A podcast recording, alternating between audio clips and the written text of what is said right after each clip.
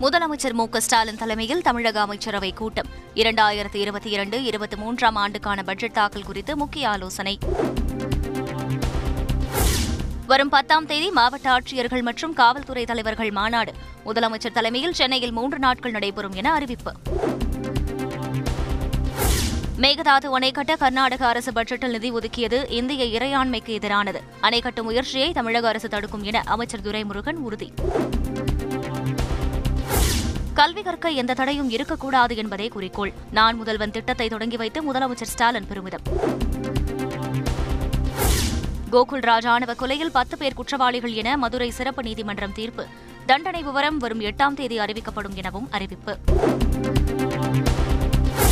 அதிமுகவில் இருந்து ஓபிஎஸ் சகோதரர் ஓ ராஜா உட்பட நான்கு பேர் நீக்கம்.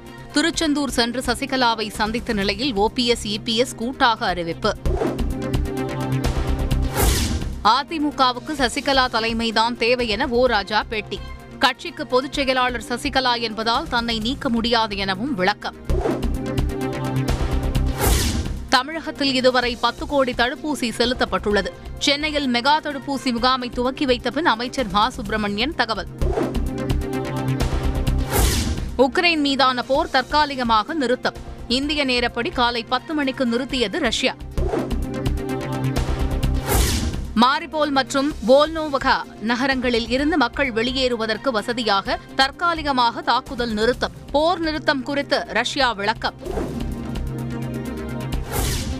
ரஷ்ய தாக்குதலுக்கு பயந்து யாரும் எங்கேயும் தப்பி ஓடவில்லை புதிய வீடியோ வெளியிட்டார் உக்ரைன் அதிபர் ஜெலன்ஸ்கி. தமிழக மாணவர்களை மீட்பது தொடர்பாக மத்திய வெளியுறவு அமைச்சருடன் தமிழக அரசின் குழுவினர் சந்திப்பு. சுமை உள்ளிட்ட பகுதிகளில் சிக்கியுள்ள மாணவர்களை மீட்குமாறு நேரில் வலியுறுத்தல். உக்ரைனில் இருந்து திரும்பிய மாணவர்கள் இந்தியாவில் மருத்துவ பயிற்சியை முடிப்பதற்கு மருத்துவ ஆணையம் அனுமதி. எஃப்எம்ஜிஇ தேர்வில் வெற்றி பெற்றிருந்தால் விண்ணப்பிக்கலாம் என அறிவிப்பு.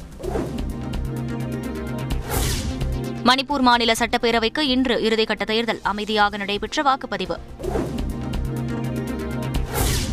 பங்குச்சந்தை முறைகேடு வழக்கில் முன்னாள் தலைமை செயல் அதிகாரி சித்ரா ராமகிருஷ்ணனுக்கு முன்ஜாமீன் வழங்க மறுப்பு.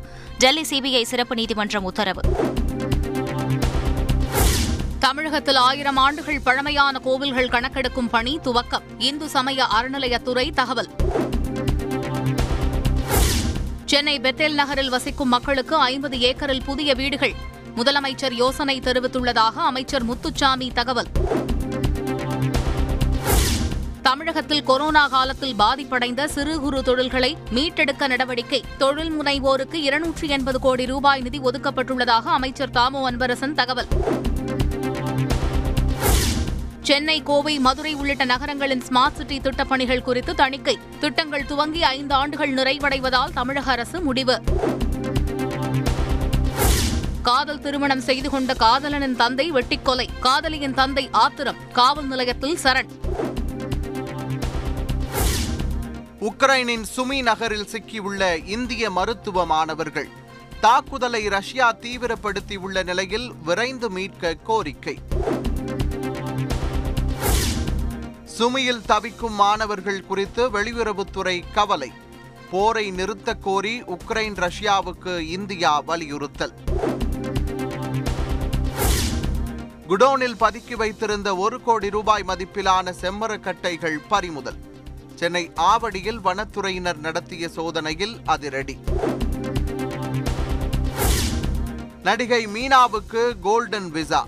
ஐக்கிய அரபு எமிரேட்ஸ் வழங்கி கௌரவிப்பு.